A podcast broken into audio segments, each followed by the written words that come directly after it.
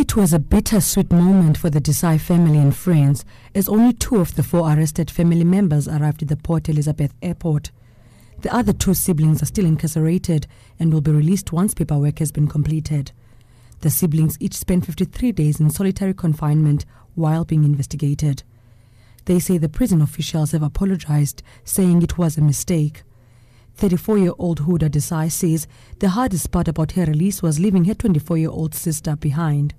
But I just cannot describe the pain of closing that cell door on her face, and she was tearing, and I was looking at her, and it was no worth. I didn't want to make it, I didn't want to make that memory for her too. I didn't know what to do. I just looked at her and told her, trust in God and uh, the Almighty, and um, that was all I could tell her, and closed that door in her face and came back home. Um, I'm also obviously very, very angry today. I'm extremely angry. I don't know when that anger is going to be released from within.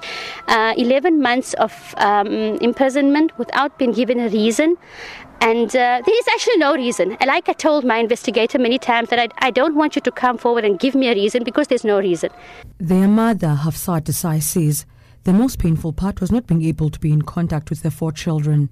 She was only able to communicate with them after one hundred days. It's even harder now, because my young daughter is going to be alone. They reckon they're going to send the boy home, the third boy, and the last daughter will be kept. So I'd say the most dominant feeling is anger.